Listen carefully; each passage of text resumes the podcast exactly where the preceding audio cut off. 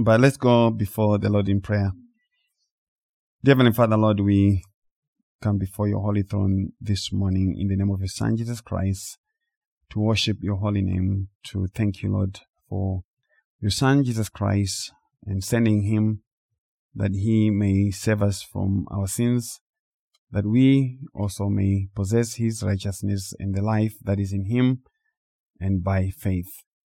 We thank you, Lord, for the gospel of grace, for this is such a glorious gospel that those who were condemned to die now can live on account of the work of another, Jesus Christ the righteous.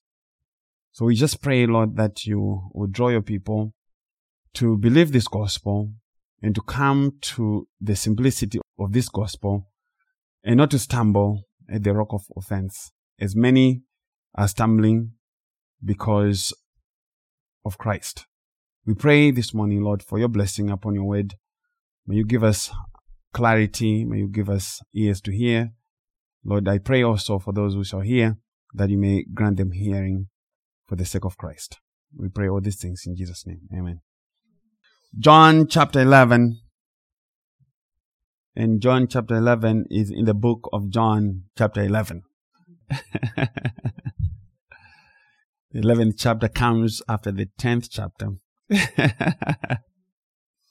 and we are going to be reading verses 1 to 4, but I think we are going to work our way to the fifth verse also. And this is going to be from the New King James. And this is what the text says. Now a certain man was sick, Lazarus of Bethany, the town of Mary and her sister Martha. It was that Mary who anointed the Lord with fragrant oil and wiped his feet with her hair, whose brother Lazarus was sick. Therefore the sisters sent to him saying, Lord, behold, he whom you love is sick. When Jesus heard that, he said, This sickness is not unto death, but for the glory of God, that the Son of God may be glorified through it. And if you want to go to verses 5 and 6, they say, Now Jesus loved Martha and her sister and Lazarus. So when he heard that he was sick, he stayed two more days in the place where he was. And the title of our sermon is going to be This sickness is not unto death. This sickness is not unto death. And the alternative title is He whom you love is sick. He whom you love is sick.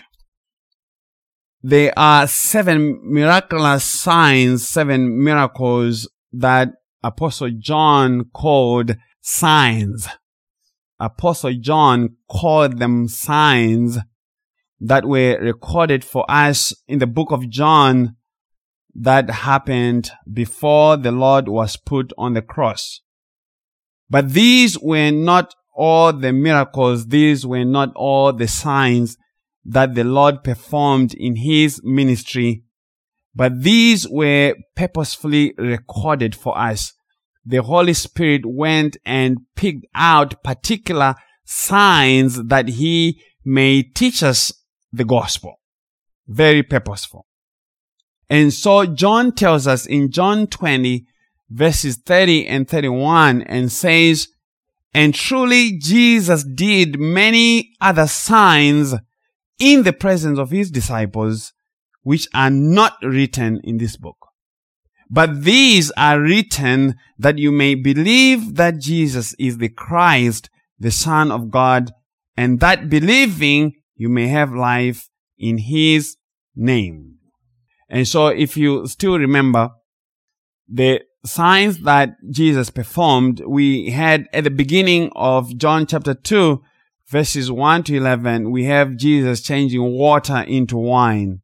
And this was the first of the signs and showing us that Jesus has power over the elements, but also that this was the beginning of the new creation. The beginning of the new creation. And in John chapter 4, verses 46 to 54, we have healing of the royal official's son in Capernaum. The healing of the royal official's son in Capernaum and Jesus is showing that he has power over sickness. He has power over the human condition. And in John chapter 5 verses 1 to 15, we have Jesus healing the paralytic at Bethesda, at the pool of Bethesda, talking of which I had a guy on some radio station in Zimbabwe claiming that he has, he's a prophet, he has a pool of Bethesda in Zimbabwe that is dipping people and they're getting healed. So Stan, you need to catch the next flight to Zimbabwe, take your pallet with you and actually I know the name of the guy. His name is the pool of Bethesda in Zimbabwe, just so that you know where it is. and Jesus here again is showing that he has power over the human condition of sickness. In John 6 verses 5 to 14, we have the feeding of the multitude, the feeding of the 5,000, and Jesus is teaching that he is the true bread from heaven. He is the true bread that gives life. And in John chapter 6 verses 16 to 24, we have the Lord walking on water and Jesus is showing that he also has power over the elements of the created world. What manner of man is this that even the winds and the sea obey him? So Jesus is not just an ordinary man. And in John 9 verses 1 to 7, we have the healing of the man blind from birth, the man who was born blind, and Jesus has power over blindness, even the blindness from birth, even spiritual blindness, and he alone is able to remove it. And in John 11, that takes us where we are. In verses 1 to 45, we have the raising of Lazarus from death. And that is saying Jesus has power over life and of a death. So that is very purposeful by the Holy Spirit to record even Lazarus at this point. Lazarus is not the miracle that happened in John 2 as the first miracle. Lazarus is the last recorded miracle that Jesus performed before he went on the cross. And we shall be working that understanding and teaching why that is. So these signs testified of who Jesus is. The signs were for introducing Jesus to us, as it were, and telling us that a greater than Solomon and Jonah was here. If you still remember, the Lord was saying that the queen of Sheba, when she heard about the wisdom of Solomon, she came to hear the testimony of Solomon. And the Lord says, well, the queen of Sheba is going to enter into judgment with this generation because guess what? A girl than Solomon is here and you don't even want to hear him. And the men of Nineveh are going to enter into judgment with this generation. Why? Because they repented at the preaching of a Jonah. And yet one who is greater than Jonah is here and you still do not repent. So Jesus is the Logos he is the word of God who has tabernacled amongst us. That is, he has taken up human flesh. He has clothed himself with sinless humanity. So as you are seeing Jesus, you are seeing the Logos, the Word of God, clothed with sinless humanity. And being clothed this way, he became the Christ, the Messiah who was also and is also the son of the living God, who also is the I am, the I am of Moses in Exodus chapter 3. So Jesus did not become the son of God by incarnation. he was always the Son of God. And being the Son of God does not mean that Jesus is inferior to God because John is writing and teaching us that, well, this Jesus, even though he looks lowly in human form, he actually is the Logos. He was always in the beginning with God. And guess what? He created all things. So he was always the Son of God, but he became the Son of Man by incarnation. And the Son of Man was his favorite self-designation or title. His sonship to God was not of being born of God, but relational. It related him to God in this way. And the Jews clearly understood what that sonship entailed. They understood that sonship was a claim of deity, not of being created. Because if it was just a claim of being created, they would not have had any qualms with it. So the Jews give us a clear understanding of what sonship really means with respect to what Jesus was saying.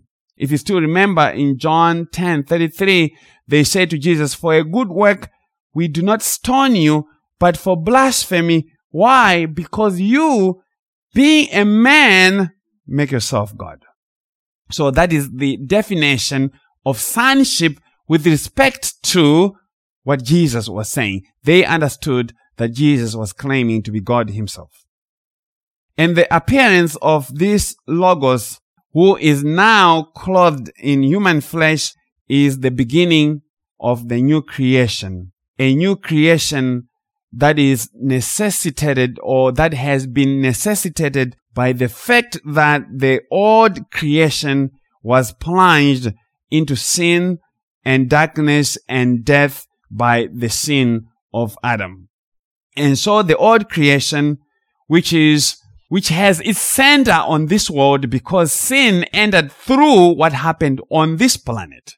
Sin did not enter the universe through what happened on Mars, but here on earth. So the earth is the center of the work of redemption because sin entered in the Garden of Eden, whose location was here on earth. And so the old creation, this world, this wilderness was plunged into darkness because of sin. And that is why the darkness did not comprehend the light of the word of God, Jesus Christ, as to overcome it. The darkness of this wilderness wanted to swallow up the light. They wanted to put out the light of Christ but light by its nature cannot be swallowed up by darkness. It is the nature of the light that it dispels the darkness. It swallows up the darkness instead. And if the old creation that is now plunged into darkness came into being, this very important understanding. Because if we don't understand that, we won't understand the book of John, especially where we are right now John 11. Why did God put this story this way? This story is expanding what John has already told us in John chapter 1. So this gives you some extra detail of the theology of the work of Christ, the work of the Logos. So this is the thinking that is going on. If the old creation that is now in darkness came into being by the work of God. Because when John opens John chapter 1, he gives us that understanding that this Logos who has come is the one who created the old creation. But this old creation is now in darkness. Okay. So the old creation came into being by the work of God. And so if this old creation has to be redeemed, it also needs the same one who created it the first time. And so the appearance of Jesus is for accomplishing the work of the new creation. The end of recreating fallen humanity after the image of God in righteousness and holiness. So you can't remove this understanding from the events of the garden. Men have lost their image of God because of the sin of Adam. And so the work of the new creation is for the restoration of that image. But now, more than the image that Adam had, now we are being conformed to the image of the Son of God himself.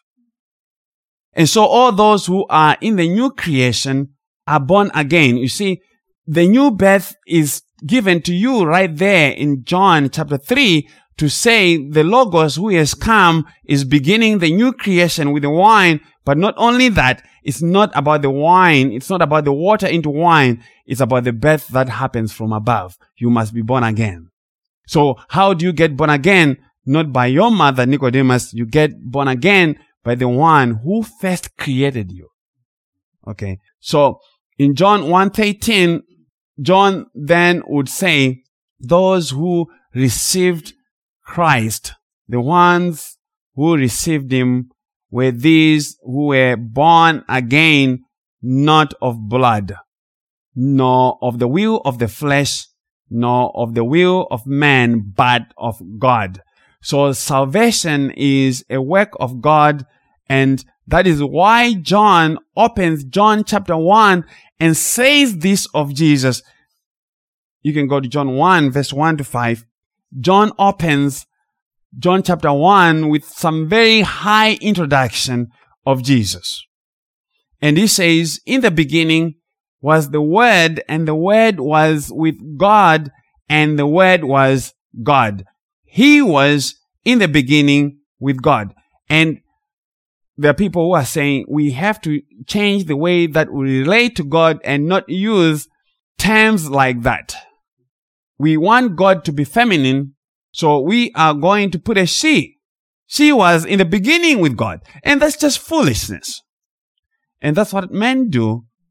But John continues and says, verse 3 of John 1, all things were made through him, and without him nothing was made that was made. In him was life, and the life was the light of man, and the light shines in the darkness, and the darkness did not comprehend it. So John is giving us the resume and the qualifications of one who is able to do the work of the new creation as to restore it. He says salvation is not of blood and is not of the will of the flesh, and not the will of man. And that is just a very complicated way to say that salvation is not of man and that salvation is not helped by the efforts of man because it is beyond the power of man. It requires one who is the Logos.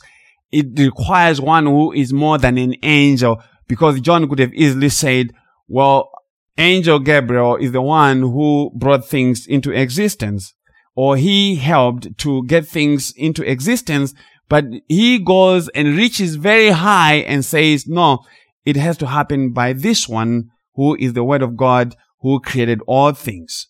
And it is this one who took up human flesh for the purpose that he may become the Lamb of God that takes away the sin of the world. So see the movement of the revelation. He tells you that this word was in the beginning and he gives you a profile of the word and says he was God and as to his works, he created all things. But not only that, he has taken up human flesh. But not only that, he is the Lamb of God who takes away the sin of the world.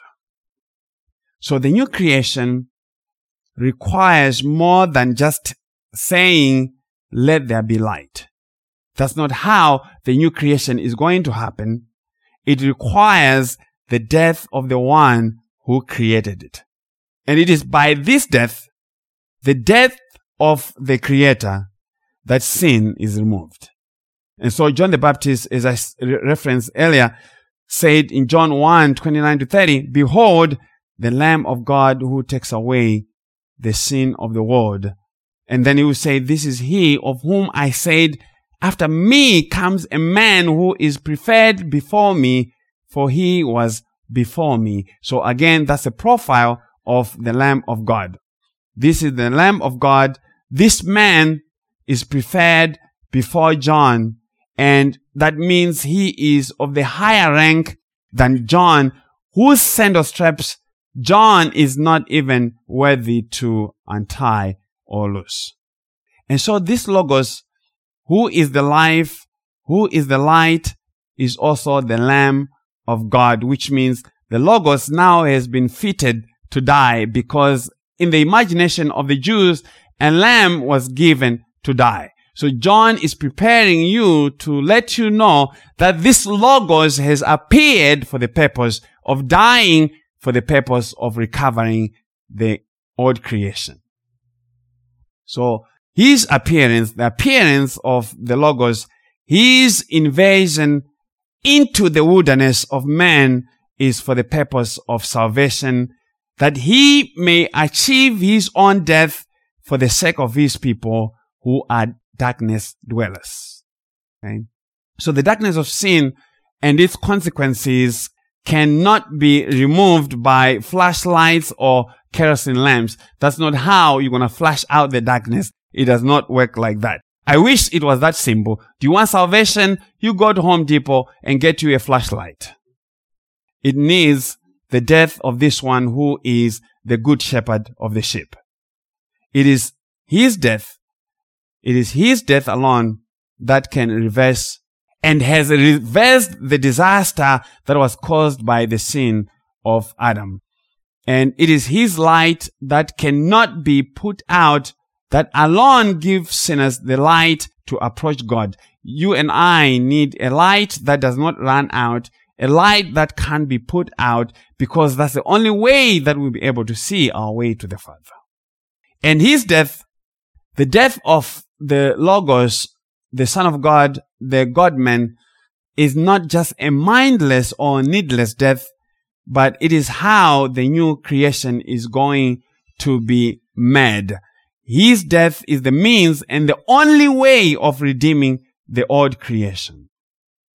So the old creation needs a spiritual redemption as much as it also needs a bodily redemption. And so it groans in pain, and that's the language of Romans.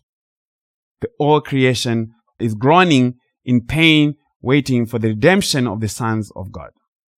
So the death of the Logos is central, is key, is essential, is important to the work of recreation. The work of recreation is the work of reconciliation. And that means salvation.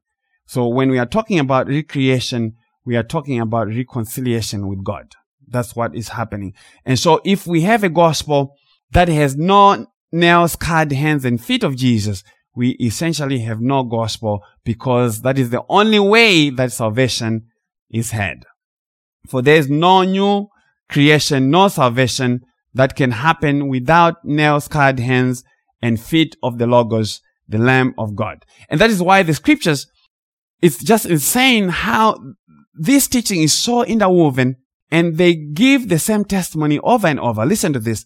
In Galatians 6, 15, Apostle Paul writes and says, For in Christ Jesus, neither circumcision nor uncircumcision avails anything but a new creation. And, and that statement is similar to what John says that not by the will of man nor of blood nor of the, or the will of the flesh. He's saying your circumcision or uncircumcision avails nothing. That's not how the darkness is removed. It is the work of the new creation that removes the darkness. 2 Corinthians 5:17. Apostle Paul says, Therefore, if anyone is in Christ, he is a new creation. All things have passed away. Behold, all things have become new. So the work of the new creation as the old creation is not a work of man, has never been the work of man. Children do not help in their own birth. And so sinners being born or having been born in the womb of darkness cannot help in their own new birth. They can't and they don't. It is the work of God alone. And so all those who are in Christ are a new creation because of the birth pangs of Jesus. They are now in the second, the new and the better Adam. see what Apostle Paul says. If anyone is in Christ. Why in Christ? Because that's where the new creation happens. The old things, the old Adam has passed away and behold, all things have become new. And the new creation then is the true identity of those who are in Christ. If you are in Christ, all things have passed away. They may still be coming to your mind, but they have already passed away. And that's God's testimony, not my testimony and not your testimony. So there's no condemnation for those who are in Christ, those who are of the new creation because they are born again and have been born again to a living hope in Christ Jesus. And that's the distinction that the Holy Spirit is making. And the Holy Spirit is saying the ones who are in Christ, who are of the new creation, are born again to a particular type of hope. It's a living hope, not a dead hope. The ones who are not part of the new creation, they are born to a dead hope. But we are born to a living hope. We are born from above. And that hope does not disappoint. Why? Because the love of God has been poured out in our hearts by the Holy Spirit who was given to us. So the new creation is the appearance of salvation in its fullness. And this salvation requires that one be born from above born again from heaven, born again by the Holy Spirit. See the location of where the origin of the work is coming from heaven, not from earth. But born again when the Son of God who came from heaven has been lifted up on the cross. When he said, when I have been lifted up, I will draw all men to myself. So the cross was the deliverance room of all those that are born of God. And there's no baby, no child that is born without the fluids of water and blood. And so our birth in Him also came by water and blood to deliver us and to make us God's children. So that was the significance of the piercing of the Lord on the side and blood and water gushed out. And God was preaching that this is how the new birth is happening. And if anyone does not have this new birth, there's nothing that can be done for them by themselves or by other men to make them the new creation. But remember the location, it has to happen from above. And that is saying you have no power over it. And as I said also, that this work of salvation is beyond the will or decision or power of man. So then let us not take salvation lightly and make it a common thing because when we are always hearing about the gospel, we forget the significance of what God has accomplished for us in Christ. Salvation could not have happened by our choice. It cannot happen by our choice because it is beyond what we even desire for ourselves. if salvation was based on our choice, was dependent on our choice, it would remain forever undone. And this is what I'm saying. I'm saying that God's biggest gift to you and I was to put us in Christ. There's nothing that compares. God put us in Christ. We did not have the decision to say yes or no. We did not and could not agree or disagree with it. And yet God was pleased to do that. And not only that, He gave us the new birth. He rebirthed us in Christ. He recreated you in Christ. And not only that, He also counted you among the righteous because of Christ. And to give you by grace alone, without any contribution, life and righteousness that is in Christ Jesus. So salvation did not happen and does not happen when one walks the aisle. That formula of salvation is too inadequate to explain the work of Christ. Salvation happened when the Logos appeared, when he showed up, and when he was raised on the tree of shame. This is where the transaction of the new creation happened. And in time, what you experience is the application of that birth, is the application of that work of Christ by the Holy Spirit. And so that takes us to the story of Lazarus, because the story of Lazarus is not just about how Jesus has power to raise the dead, which he does.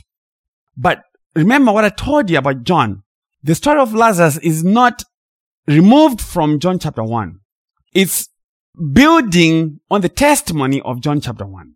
And is building on the testimony that John has been weaving along the way as he is driving us to John chapter 11. But even more, John is driving us to the cross. But he has said this in John 5 25. John recorded the words of the Lord and said, Most assuredly, I say to you, the hour is coming, and now is when the dead will hear the voice of the Son of God.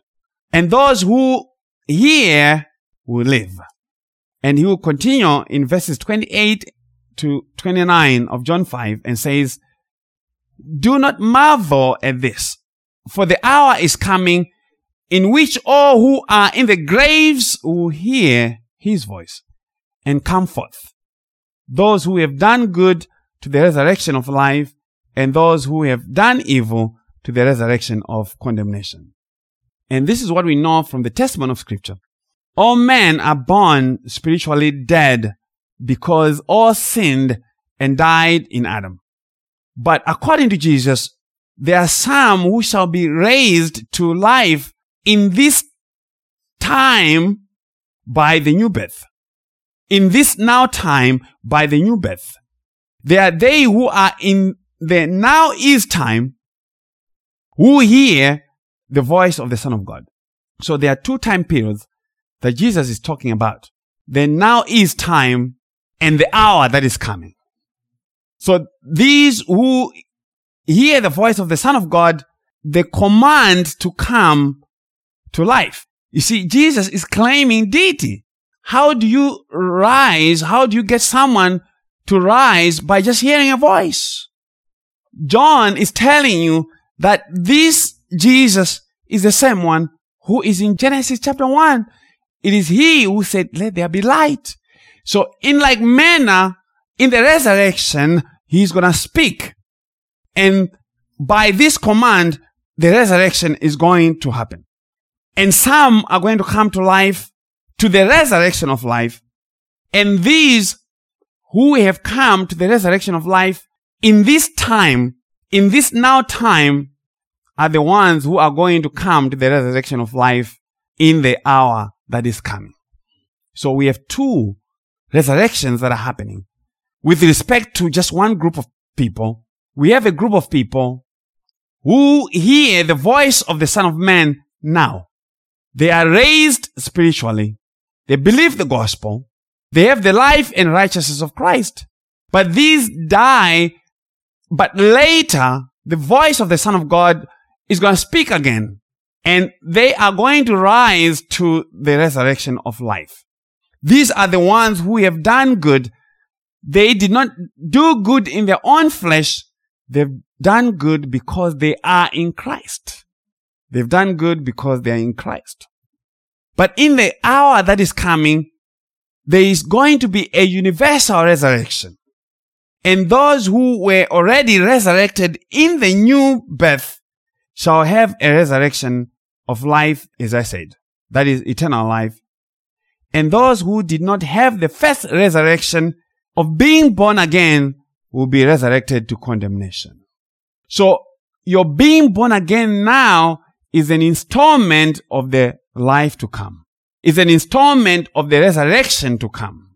So if you don't have anything right now, this is a down payment. God is giving a down payment of the work that is going to accomplish in this second resurrection. Okay. So that is saying to see the resurrection of life, one has to experience two resurrections. The first resurrection is the one that causes one to believe the gospel in the now is time. That's the first resurrection. And everyone who is resurrected now by a new birth is guaranteed the resurrection to life in the hour that is coming. If one is born twice, they will die only once. And if they're born just one time, they will die twice. So that is very important. And this is what we are talking about. And you see that when you elevate the understanding of the gospel, suddenly you're not talking about buying jets anymore because that does not factor in to what Jesus is talking about. Jesus is talking about the last things and we talk about eschatology. Eschatology means the things that abide, the things that remain. So Jesus is the last Adam. He is the Adam that remains. He is the Adam that abides. And so if you have to remain, you have to be in this Adam who abides. That's eschatology. So the appearance of Jesus himself is eschatology. And a lot of people will say, oh, this position, this millennium position, like, whatever. True eschatology is the appearance of Jesus himself. Because he's the life and the resurrection. We're going to be talking about that. It's going to be very good. I'm looking forward to it. And so in the story of Lazarus, we see much theology surrounding the installment of this resurrection. We see how the resurrection is going to happen and who is going to do it and how he is going to do it. It is the Son of God who is going to speak and all the dead are going to rise because he is the resurrection and the life. There's no one who speaks themselves to life.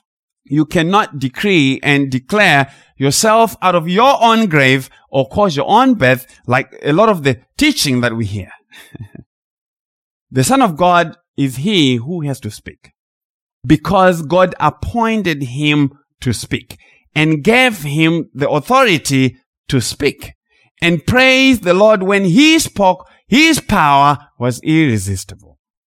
He said, come forth from your sins and you came forth. And he shall speak again and you and I shall rise to the resurrection of life. So this salvation thing is not about paying our bills or finding ways to organize the closets of our lives. This is about salvation, judgment, and everlasting life. And so God arranged that the death and resurrection of Lazarus would be the last miracle performed by the Lord Jesus. Why? Because it was for preaching the death and resurrection of his son. The death of Lazarus was a death that was anticipating the death and resurrection of Jesus. It was a preview of what is going to happen or what was about to happen to Jesus because in this miracle, at the end of this miracle, guess what happens to Jesus? He's going straight to die and then resurrect. And so you cannot understand the story of Lazarus outside looking at it as a stage that God prepared to preach his own son. And so Lazarus has to die. Everything is happening and setting the stage for Christ to be lifted up. So now the hour of glorification is drawing near. And so the Lord says, this sickness, in verse 4, this sickness is not unto death, but for the glory of God, that the Son of God may be glorified through it. The sickness of Lazarus was not unto death. Why? Because it was for the glory of God. Lazarus got sick and died that God would glorify himself. See cause and effect. God did not look for someone who was sick in Bethany and or heard from the neighbors that Lazarus was sick. He did not go about knocking from door to door to see if there was anyone coughing or just about to die in the neighborhood. It is he who made sure that Lazarus would die, Lazarus would get sick, that he would be raised by his son, and that anticipating the death and resurrection of his own son. So the sickness that is being talked about is coming at more than, more than one level. it has the immediate context of the life of Lazarus, but it has a salvation aspect to it. And so today we are going to look at one point and then next week we have to do a part two of sickness not unto death and bring the salvation aspect of what that was saying in the light of everything that we know. So let us backtrack some to the beginning of John 11, verse 1 to 3. And this is what John says. Now, a certain man was sick, Lazarus of Bethany, the town of Mary and his sister Martha. It was that Mary who anointed the Lord with fragrant oil and wiped his feet with her hair, whose brother Lazarus was sick. Therefore the sisters sent to him saying, Lord, behold, he whom you love is sick. And so Lazarus had two siblings, two sisters, Martha and Mary. Martha should have been likely the older sister because of the arrangement of the names here as the Holy Spirit inspired the text. But that's just my speculation. But most likely she was the oldest of them all. She was Miss Hospitality, Miss Busybody. She fed the company or entourage that the Lord brought to their house.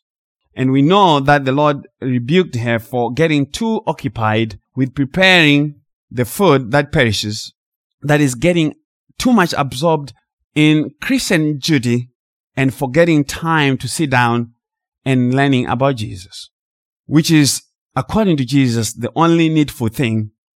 But Miss Mary was a theologian. She loved to sit down around the Lord's feet and learn about Jesus and the gospel.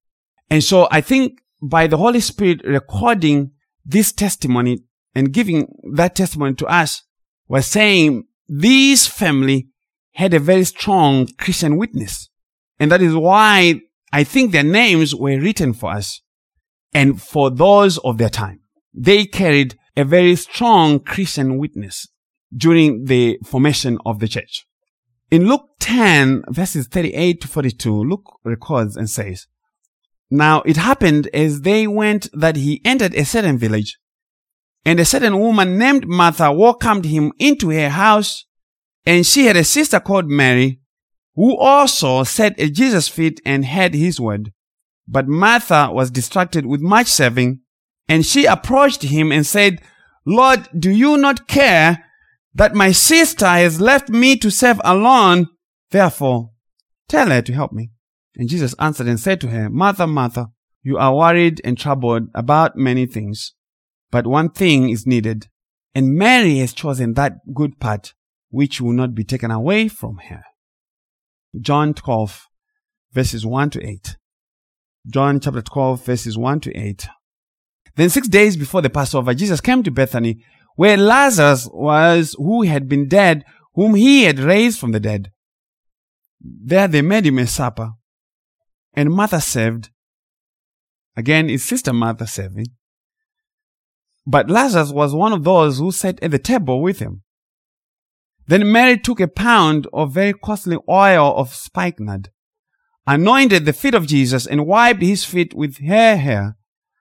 And the house was filled with the fragrance of the oil. Then one of his disciples, Judas Iscariot, Simon's son, who would betray him, said, Why was this fragrant oil not sold for 300 denarii and given to the poor? This he said, not that he cared for the poor, but because he was a thief and had the money box and he used to take what was put in it. but Jesus said, let her alone. She has kept this for the day of my burial. For the poor you have with you always, but me you do not have always. So that is the profile and the relationship that this family had with Jesus. And Miss Mary, Miss Mary the theologian, is the one who anointed the body of the Lord for burial. So she has been learning theology from sitting on Jesus' feet.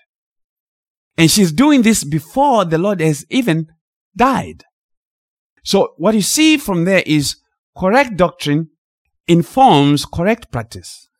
She had good theology, and so she applied good theology when it came to the anointing of Jesus. But John says in John 11 verse 3, going back to John 11 verse 3, therefore the sisters sent to him, saying, Lord, behold, he whom you love is sick. It is these two sisters, whose brother Lazarus had gotten sick and was at the point of death. So the sisters sent a message to the Lord. They did not go themselves. They were so close to the Lord that they seemed to know where Jesus was. They knew the whereabouts of Jesus. And so they sent for him. They did not have cell phones in the time, so they did not send him a text message. They did not send him a WhatsApp message. They sent someone who seemed to also have access to Jesus. And the message that was sent was, Lord, behold, he whom you love is sick. See that there was no mention of the name of the one who was sick. For it was supposed that the Lord knew exactly who it is whom he loved.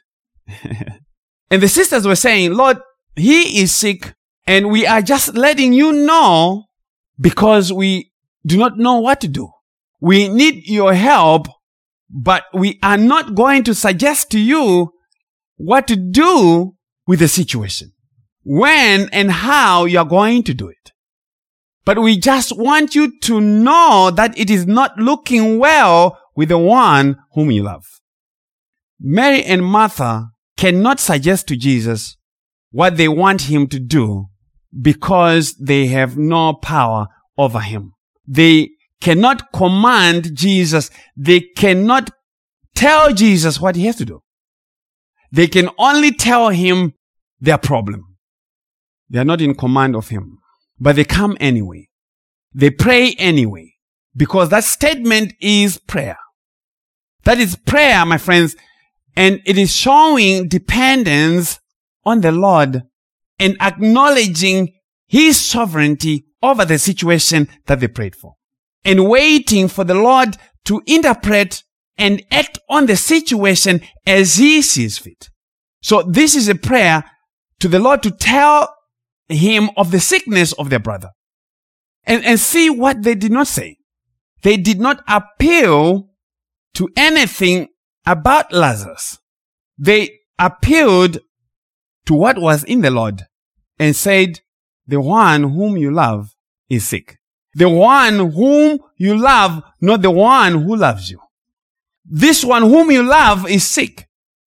Lazarus is loved of the Lord and that is the only basis of appeal. How and why is Lazarus loved of the Lord? Was it because he had some cute sisters? Was it because of the work that the sisters were doing for Jesus and his ministry? Was it because Lazarus was such a cool guy that Jesus could not help but love him? No. Lazarus was for loved of the Lord. He was for known of the Lord. Lazarus was elect, chosen in Christ and chosen of Christ. And it is this one who is sick. And the sisters say, Lord, come help us that he may not die and save him that he may not die and save you and us the grief of the death of our brother. Lord, we know you love him and you don't want him to die, do you? So Lord, the one whom you love is sick. Very simple prayer. It's prayer. We could actually take off from that and do another message just on prayer because of that. Because that's the appropriate way to approach God. And it turns out that Jesus knew about the sickness of Lazarus.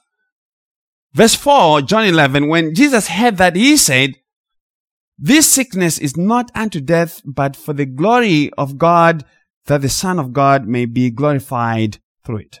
Now the Lord tells us the purpose of the sickness. He says, it is not a random sickness. It is not because Lazarus drank too much beer and would recover from his hangover. He says, this sickness shall not lead unto death. And that is say, death was temporary. And that is say, death is not going to have a stronghold on Lazarus. Death is not going to have a final say on whom the Lord loves. That is to say, Lazarus is not appointed to death, but his sickness was appointed by God so that in his dying, God would glorify himself and his son through it. And so the sickness of Lazarus was so that God would glorify himself through it.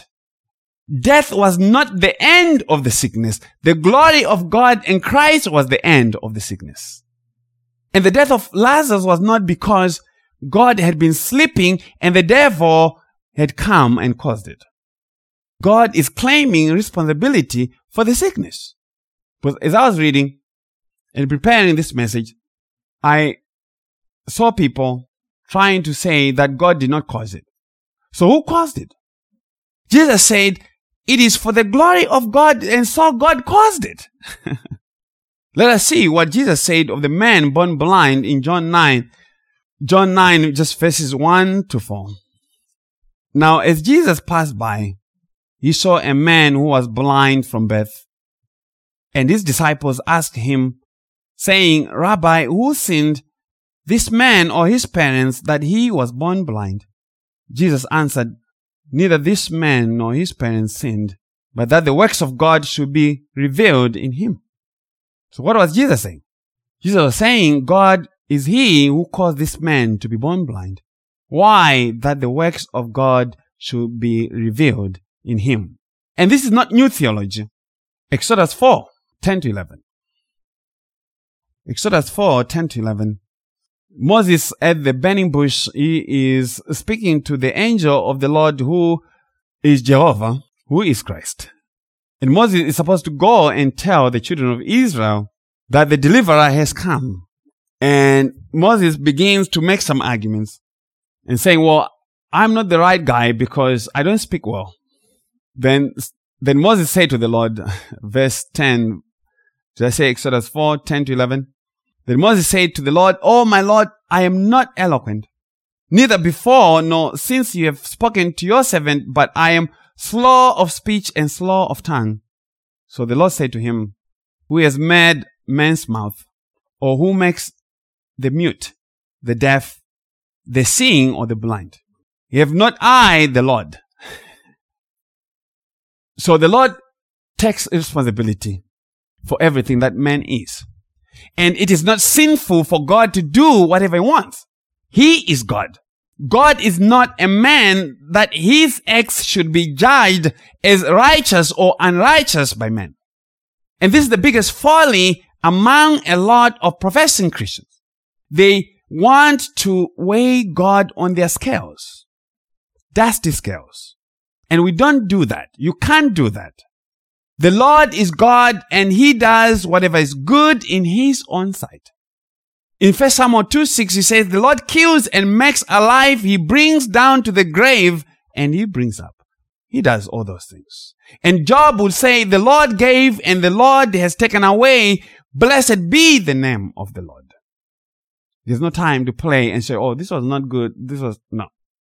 And so the death of Lazarus is for the glory of God and for the Son of God to be glorified through it. What does that mean?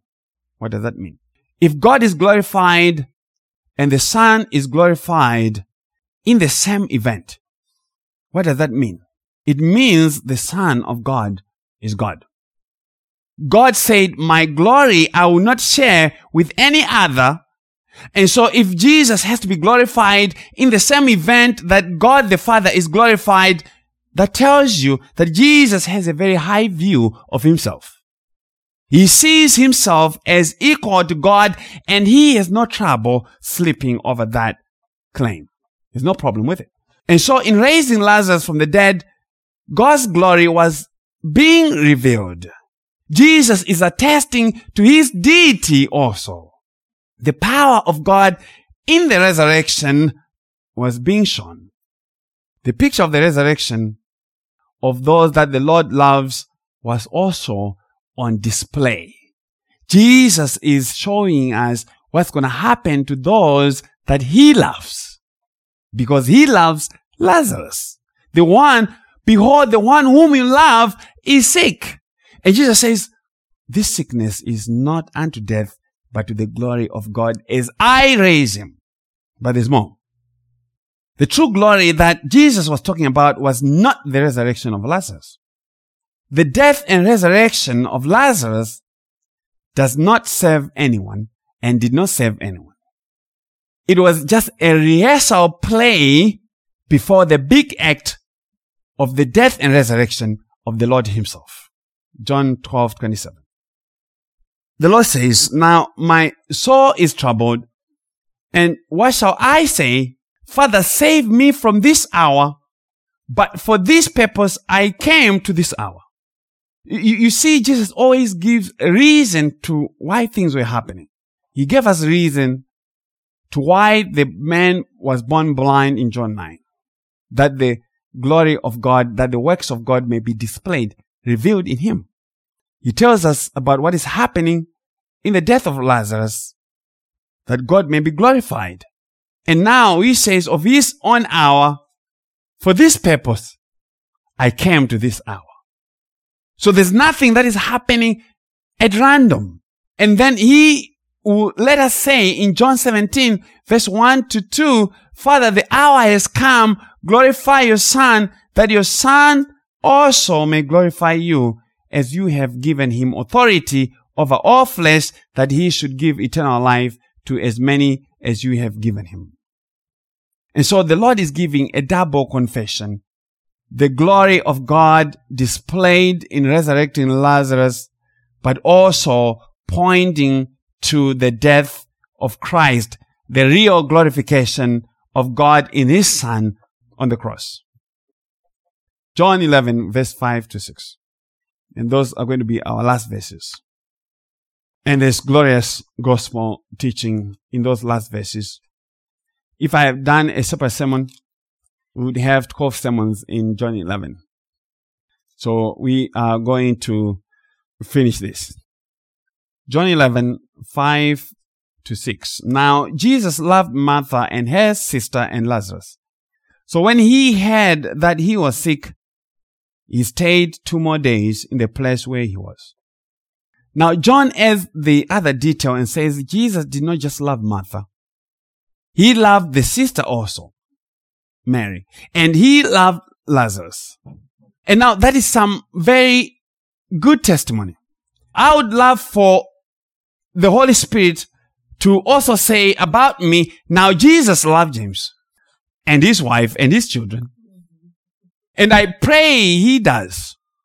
And I pray that he loves you all. How can I tell that Jesus loves me also?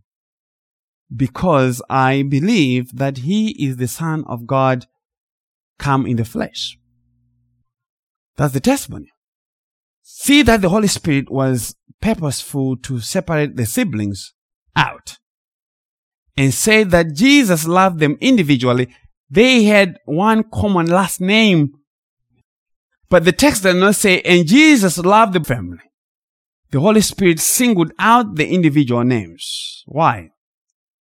Because salvation is not given because of family name, but by individual election. Salvation is not given because the parents are Christian. That teaching is not true. Otherwise, all the children of everyone who is Christian, who has ever been Christian, would be saved. But our experience denies that. Many who were and are raised Christian depart the faith, they depart from the faith and die in the apostasy. Why? Because salvation is particular. So Jesus loved Lazarus not because of Mary or Martha, but because he loved Lazarus. Jesus loved Mary and Martha not because he loved Lazarus, but because he loved Mary and Martha separately from Lazarus. This was not a combo meal. His love for Mary or Martha was not mediated by his love for Lazarus. Lazarus was not the mediator of God's love towards the sisters. Jesus Christ alone is the mediator between God and man. And if Lazarus is loved of God, it means he is loved of God for the sake of Christ. This family is just a family that has vessels of mercy, elect according to grace. They were not loved because they cooked for Jesus and the disciples. They cooked for Jesus and the disciples because Jesus loved them. And he came and made abode with them and showed himself to them.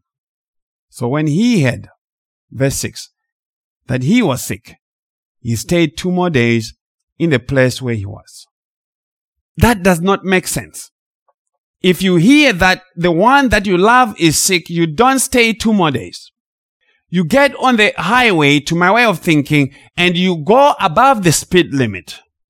My son, Tawanda was not, no, Menashe was not feeling well on Thursday. And grandpa called me. And when I got the call, I did not think to stay another minute at work, let alone two more days. I ran to the car and drove home to take him to urgent care. But Jesus, for some reason, does not understand anything about urgent care.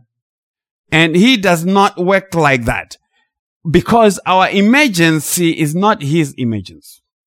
He comes when he wants because he's not limited in what he can do to provide the solution. He's not limited by where he is to provide the solution. His hands are not short to reach. The sisters wanted Jesus to prevent the death of their brother, but Jesus wanted to present to them a resurrected brother. We want God to prevent difficult situations. But God wants difficult situations so that you can see His power in recovering you from the situation. The end is going to be the same, but with glory to God. But it is not necessarily going to be the way that we expect Him or want Him to do things. He's not going to do things according to our suggestion. Isaiah 55, 8 and 9, Isaiah says, For my thoughts are not your thoughts, nor are your ways my ways, says the Lord. For as the heavens are higher than the earth, so are my ways higher than your ways, and my thoughts than your thoughts. And so the sickness does come, even to those that the Lord loves. Those that the Lord loves are not immune to the difficulties and challenges of life. Those that the Lord loves are not immune to job losses. They are not immune to sicknesses that even lead to death. They are not immune to divorces. They are not immune to marriage problems. They are not immune to certain sins that are very degrading. And even when they find themselves in those situations, they agonize and pray and say, Lord, the one whom you love is sick, is in trouble. But the Lord seems not to have heard. He seems not to be coming. But we know this. We know this for sure. The message got to him. The message got to him. He had the message.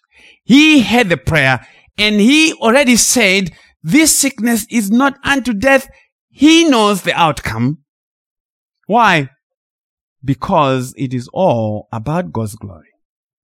God does not waste any opportunity that he creates to glorify himself.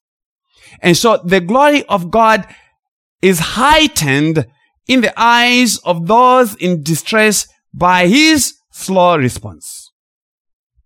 If everything happens too quickly, we will not see the glory of God, and so he delays. To give us victory in a particular situation, in a health situation, overcoming a particular besetting sin, the Lord delays and you're begging him and you're praying that this sickness will go past you. But he does not seem to be responding. Why? because he does not want us to think that our friends did it for us. And so that we don't go and hug our friends and say, I don't know what I would have done without you. Why? Because that is taking glory from God. He wants us to say, in my distress, I cried out to the Lord and he heard me and he delivered me. So he delays for another two days and leaves you with a situation that your friends and all your resources cannot help. And in the meantime, the situation is not getting any better. And so we continue praying, Lord, come down before my son dies. What is God doing? He is teaching, he is teaching and teaching.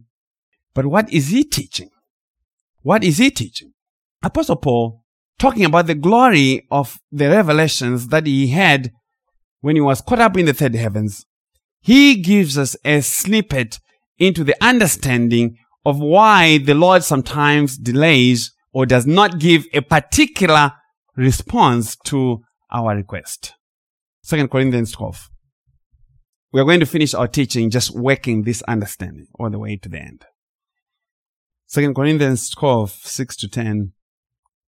The apostle says, For though I might desire to boast, I will not be a fool, for I will speak the truth, but I refrain lest anyone should think of me above what he sees me to be or hears from me. Apostle Paul says boasting in himself would have caused people to think of him above what he truly was.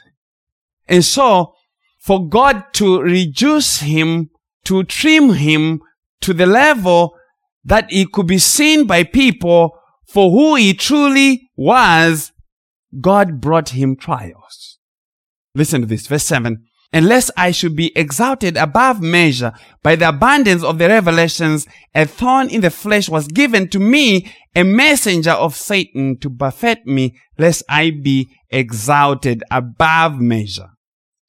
And so that he should not be exalted above measure, above what is appropriate for him, appropriate to his level as an earthen vessel, as a nobody. God brought him down. He measured him down. He cut him down. He trimmed him down to his level, to his proper size by sending him a messenger of Satan, a thorn in the flesh to buffet him that he should not be exalted above measure he has to stay in his limit about what he was actually worth. And so God brings trials and situations that are tailor made to fit us or to shrink us back into our appropriate size, appropriate size dress. because it is when we have been cut down to our appropriate size that we become humble and useful to Him and that is when the Christ-like qualities begin to take shape and to form in us. Verse 8, concerning this thing, I pleaded with the Lord three times that it might depart from me. Concerning this buffeting, this clipping of his wings and cutting of his feathers, he pleaded with the Lord that it may be removed from him, that it might depart from him. Why? Because no one wants an uncomfortable situation. And so we plead to have the Lord to remove it and say, Lord, why, why me remove this thing? And we even begin to make false promises and say to the Lord, Lord, if you just remove this, I'll tithe all that I get, even my gross. And that is another false covenant that we make with God when we are under distress. But Apostle Paul says, and he said to me, verse 9, my grace is sufficient for you, for my strength is made perfect in weakness. The Lord does not answer the request as given. He does not take suggestions on how to deal with the situation. And Mary and Martha understood it when they sent the message to the Lord. They only said, Lord, behold, the one whom you love is sick. And they stopped there. Apostle Paul went further to say, can you remove it? And so the sisters were submitting to the Lord's sovereignty to do whatever he wished with the situation. And it was painful to submit to it because sovereignty sometimes may just decide against our greatest wishes. And so what is the proper response, Paul? How are you to deal with this situation? You are carrying a burden and you are asking the Lord to remove it and the Lord says no. So what, what am I supposed to do then? Therefore, most gladly, or oh, Paul, why are you, why are you glad? I mean, there's nothing to be glad about. It's painful. Therefore, most gladly, I would rather boast in my infirmities that the power of Christ may rest upon me. Therefore, I take pleasure in infirmities, in reproaches, in needs, in persecutions, in distresses for Christ's sake. For when I am weak, then I am strong. What is Paul saying? He's saying the power of Christ is made strong in weakness. Weakness empties us of strength. It empties our vessels that are full of ourselves. It empties our pipes, as it were, because when we are by ourselves, our pipes are full of us. We are the ones who are flowing in our own pipes. And so Christ cannot flow his power into a pipe or vessel that is already full. And so for you to experience his power, to experience his flow, he has to empty you by creating weakness. But we, we do not want to be weak. I don't want to be weak. It sucks to be weak because weakness creates dependence.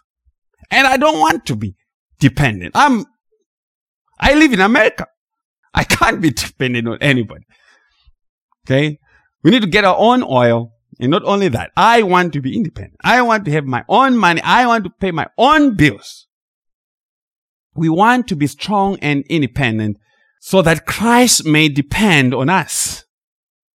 And so we get frustrated when we seem not to be getting stronger when we come to Christ. Very important. This is, this is wonderful stuff. Just be patient. It's worth your time. But the Lord gave me some wonderful teaching on this. We have a problem as sinners. And the problem is that we do not know how God works and so we come to him with false expectations. And that is why we keep hitting our heads against the wall. To come to Christ means coming to the place of weakness. You are coming in weakness so that his power may be made strong. You cannot come to Christ and continue to be strong by yourself, in yourself. It's not going to happen. It does not work like that. Why?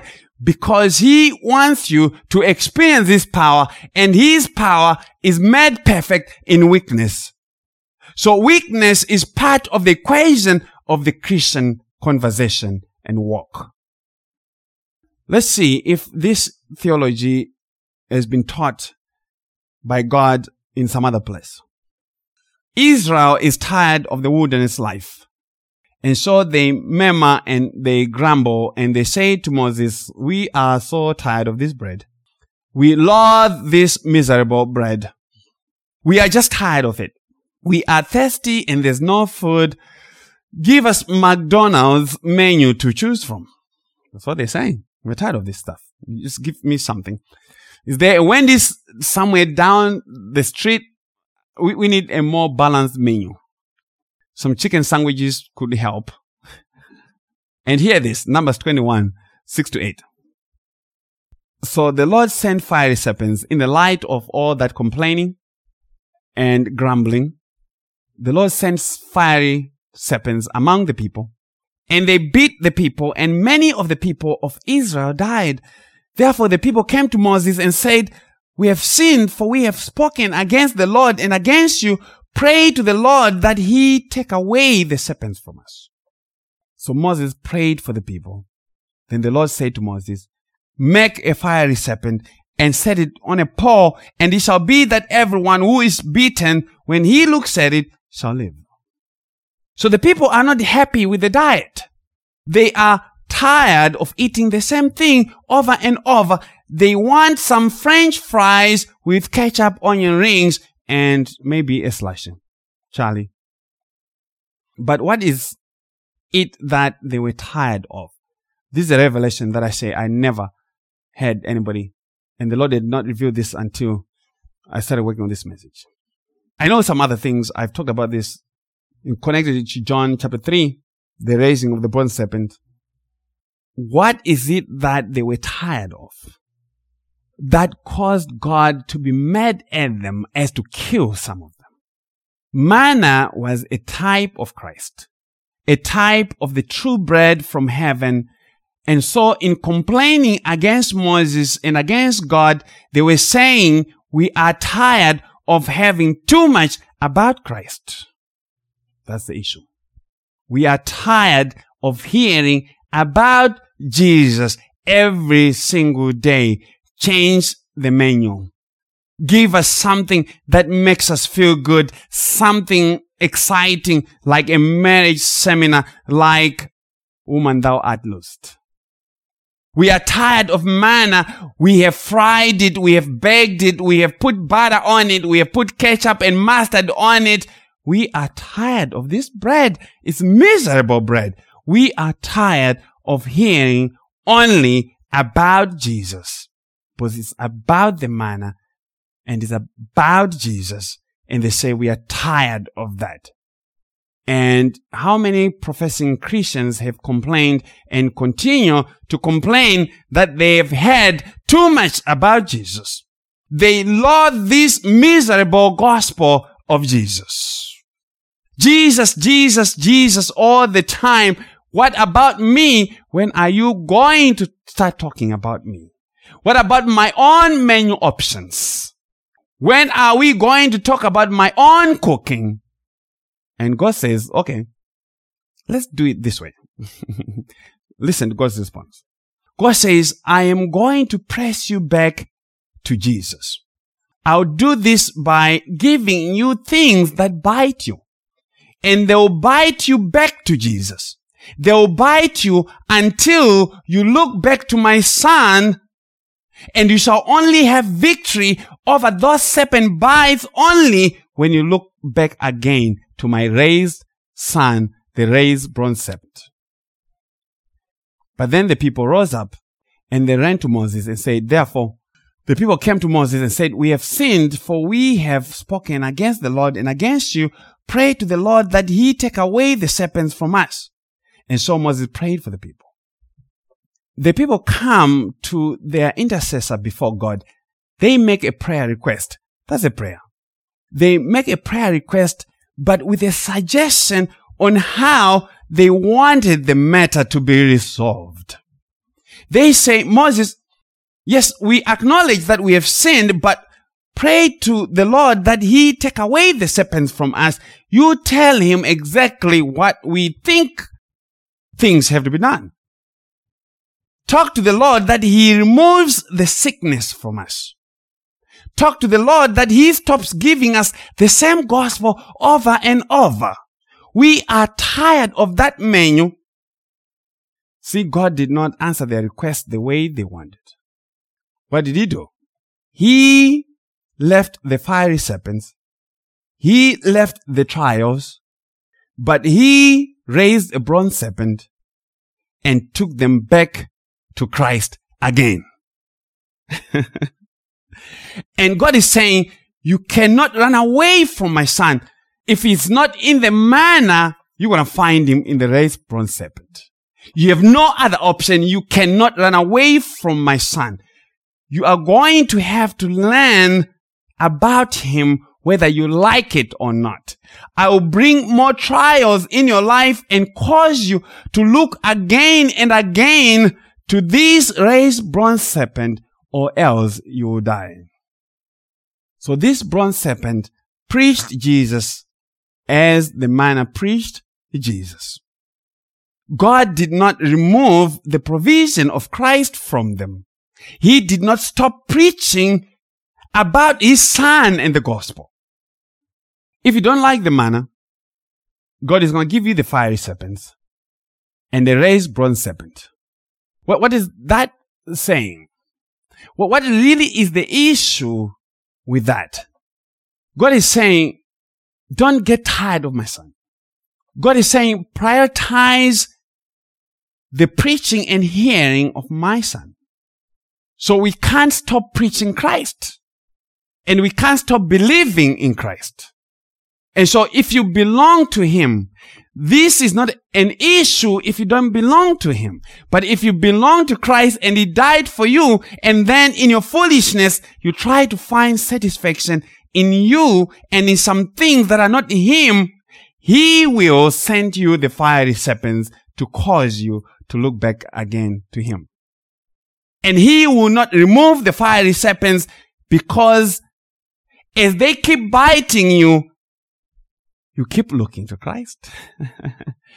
as you keep getting beaten, you keep going to the throne of grace to find help in the time of need. And so as the fiery serpents were not removed, and so God has not removed sin away from us, and has not removed sicknesses from us, that we may continue to be weak, that his power may be perfected in us. See also this. See that it is God who sent the fiery serpents to Israel. It is he who did it. He didn't say, Oh, I'm going to tell the devil to send fiery serpents. The Lord sent the fiery serpents. It is the Lord who chose what he was going to bring. He chose the trial. He could have brought scorpions. He could have brought something else. He would have brought hyenas that would just be like giggling and laughing all night. It is God who sent the messenger of Satan to buffet Paul. It is God who did it. And it is God who brought sickness to Lazarus. He did it. And that is sovereignty. That's sovereignty. But all things work together for good to all who love God, who are called according to his purpose. All these things, all these trials, all these fiery serpents are to your good that you may continue to look to the one who died for you. And that is why when you come to Christ, things get worse before they actually get better because God is pressing you to his son. So what is the solution to your serpent bite? Look to Christ. What is the solution to your coldness if you're going through a slump? The solution is not to look away from the serpent. The solution is to look back to Christ. There's no other formula that God has given us outside looking back to his son. That is the only formula that works in all things. And that is the reason why God seems to delay and wait two more days. He is working faith he is growing faith. He is pressing us towards Christ. He is working patience in us. And this he does to all those whom he loves because everyone whom the Lord loves, he chastens. These that he knows their names. He does not spare them the tears of trials, but he gives them the tears of joy at the end when he shows up. Why? Because this sickness, these trials is not unto death, but for the glory of God that the Son of God may be glorified through it. The Son of God is glorified in every trial that God sends our way. Praise the Lord. And that is our gospel. And next week, we take a different angle on that particular verse and work the gospel from it again. So let us pray. Dear Heavenly Father, Lord, we thank you. We bless your name for this sickness that did not lead unto death. Lord, we pray and we thank you for the assurance that you heard the prayer.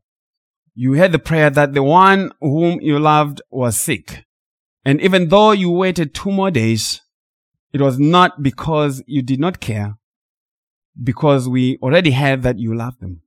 You waited for two more days that the glory of God may be displayed in the salvation of Lazarus, even in the salvation of your people. So Lord, we just pray and we thank you for the sicknesses that you have brought. the trials that you have brought, and we have the assurance that they are not unto death, but unto your glory. So Lord, I pray that you would continue to glorify yourself in us and you continue to press us back to Christ that we may find our hope in Him. Lord, we pray and we thank you for this teaching. May you give your people ears to hear those who have been appointed to hear. We pray and thank you in Jesus' name. Amen. Okay.